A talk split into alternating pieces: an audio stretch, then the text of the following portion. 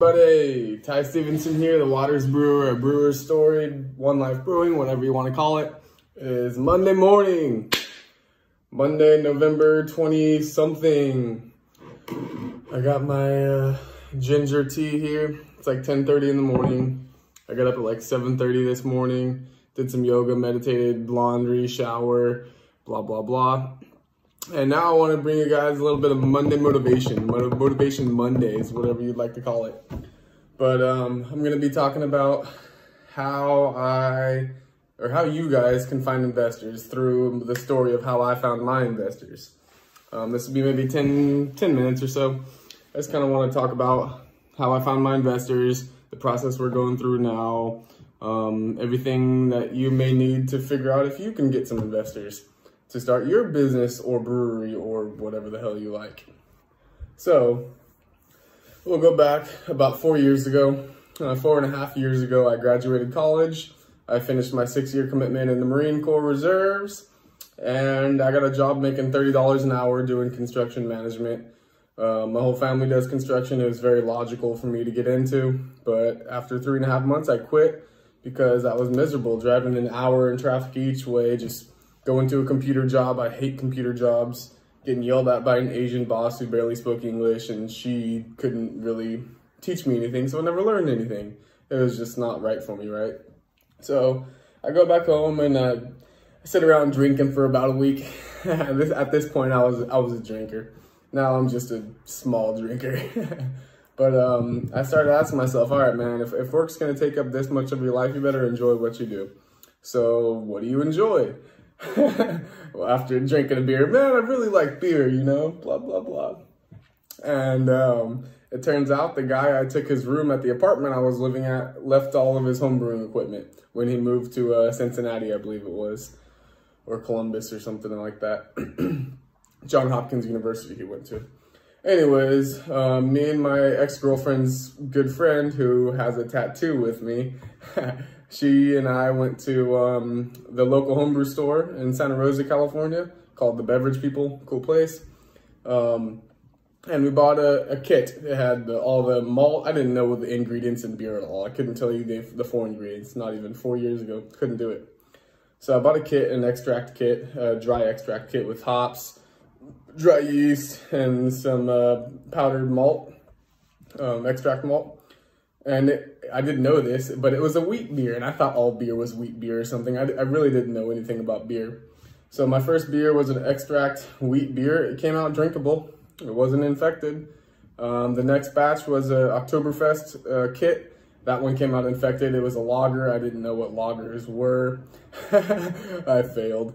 And the third one was my last extract kit before I moved into all grain. And it was a pale ale. Came out okay nothing crazy. And then I went into all grain. And about that, at this point, I just like, man, this is fucking cool, you know?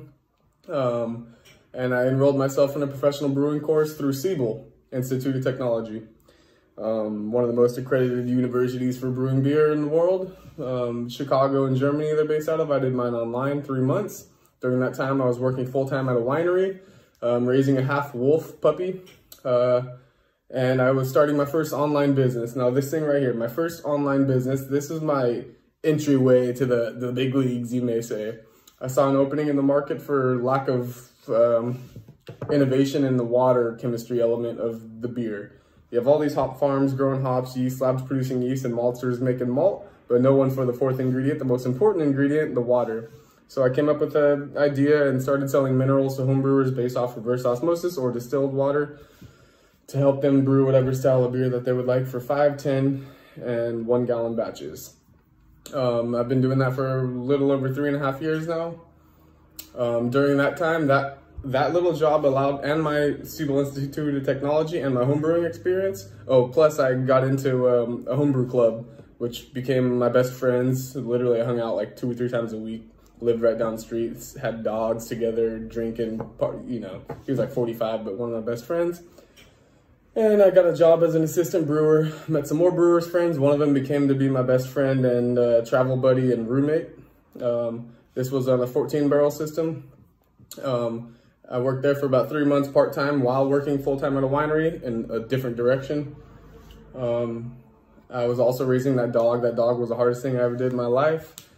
But uh, after I got, after I finished my job at the winery, after I finished my little assistant brewer position at the brewery, they didn't need me anymore. They were shutting down. Actually, they sucked at business ownership.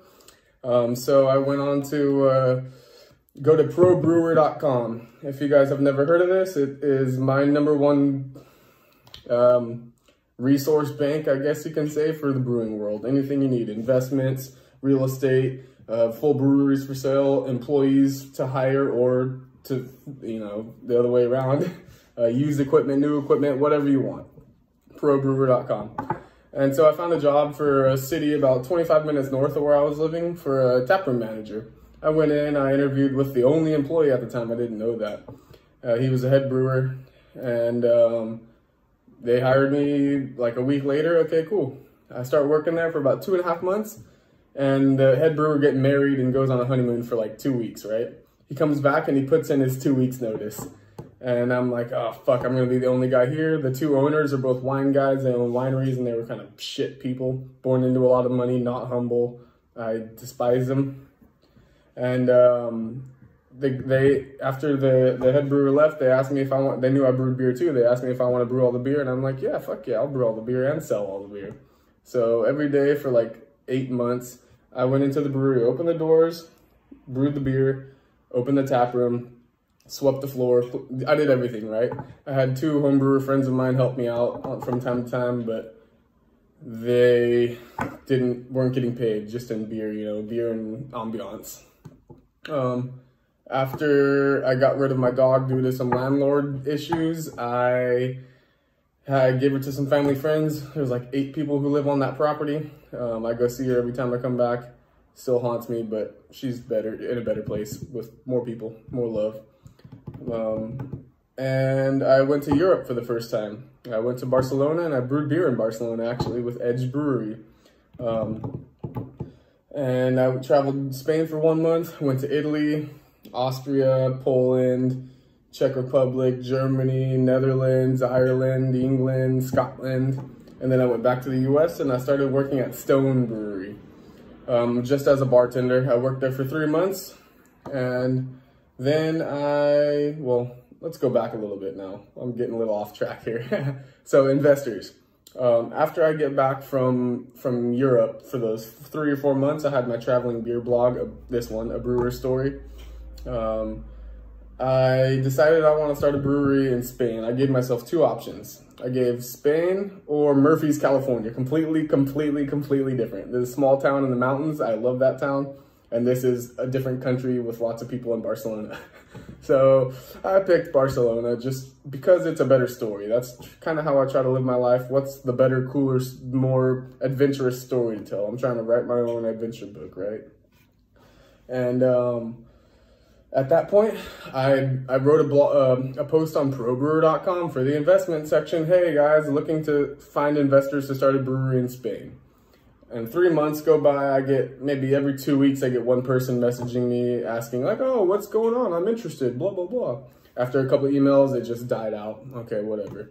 They, they, they want me to already have my brewery set up and not willing to risk a lot. Um, then this guy, my now investor, messages me and we continue to talk and talk. And he has another investor who owns a nice brewery. He actually owns three, uh, all in different countries. Um, then the other guy, He's a sales guy, very mm, computer based and secretarial and very smart and gets shit done kind of. And so we ended up working together. And while I was working at Stone Brewery, um, I told the manager, who's my friend, that, hey, I'm to take three weeks off and go to Spain to do some market research in Andorra to possibly start a brewery with my investors' dime, basically. Um, and I ended up going and I, I did five days in Andorra and I did two and a half weeks around my 27th birthday last year uh, in Spain, in San Sebastian, Malaga, Barcelona, Bilbao. Um, went to the first Mash Beer Fest I went to. I did this year again recently. Um, but yeah, I found my investors after three months of biting, I guess you can call it. Like I'm fishing, oh, I got a bite, I got a bite. Oh, the fish got off, you know? but finally I, I, found these investors and we've been working together for about a year and a half, two years now. They sent me to Andorra. They've sent me to the Seychelles Islands. Um, they we've been doing consulting work together with recipes for other breweries, and we we, we talk almost every day. Um, we have a pretty good relationship. They have a group of investors, and um, we're looking to take over the world for beer, baby. so that's I guess kind of how everything happened. And now they paid for me to start my brewery, contract brewing business based out of the Netherlands, helped me get my visa here, and um, we are talking now to start the actual physical brewery here in the Netherlands, production brewery, tap room, where I'll make my living, my money basically. And that's what I want to document that experience getting to that point. So for Motivation Monday today, how to get investors. Step one, get really good at your skill. I've read like 10, 15 different books in the first year of brewing about brewing. So, and my brewing knowledge, and I feel like I learned 95% of the brewing world in one year, right? So, step one, learn your fucking skilled trade. Step two, go above and beyond. So, start another little online business uh, that puts you way above your, your fellow friends, uh, cohorts, whatever you want to call them. Step three, start a blog or something. Go go more above and beyond. Uh, join a homebrew club.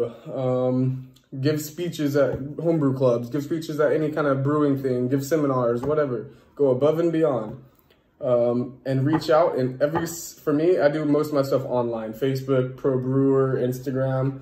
Um, you may not be like that. You may want word of mouth friend friend groups or something. But for me, step four: post on every single online forum and website regarding homebrewing and possible investments. Um, you can go to angel.co. Uh, that's a good angel investor network. Um, I'm also on there. But yeah, so get get get skilled at your trade, make some friends. Don't be scared to put yourself out to the world. Medit I meditate every day. I think about starting my brewery in the Netherlands and other little things that I'm thinking about at that time. Put that in your head and the universe will manifest it. Continually put energy into what you want. Um, but yeah, that's how I found some investors. A little bit of hard work, a little bit of luck, a little bit of luck. But yeah, if you guys have any questions, just leave them in the comments below. I'll, I'll answer them, or you could shoot me a message at uh, tyeoutwatersbrewer.com or tyeoutonelifebrewing.com, whatever you guys like. Um, thank you guys for tuning in. I will be recording something else at least by the end of the week. Um, if you guys enjoyed this Motivation Monday for a brewer story and me, uh, please like, subscribe, share with all your friends. Um, this is how you get investors this is how I got investors. Maybe different for everybody, but I want to thank you guys. I appreciate you, and I will talk to you soon.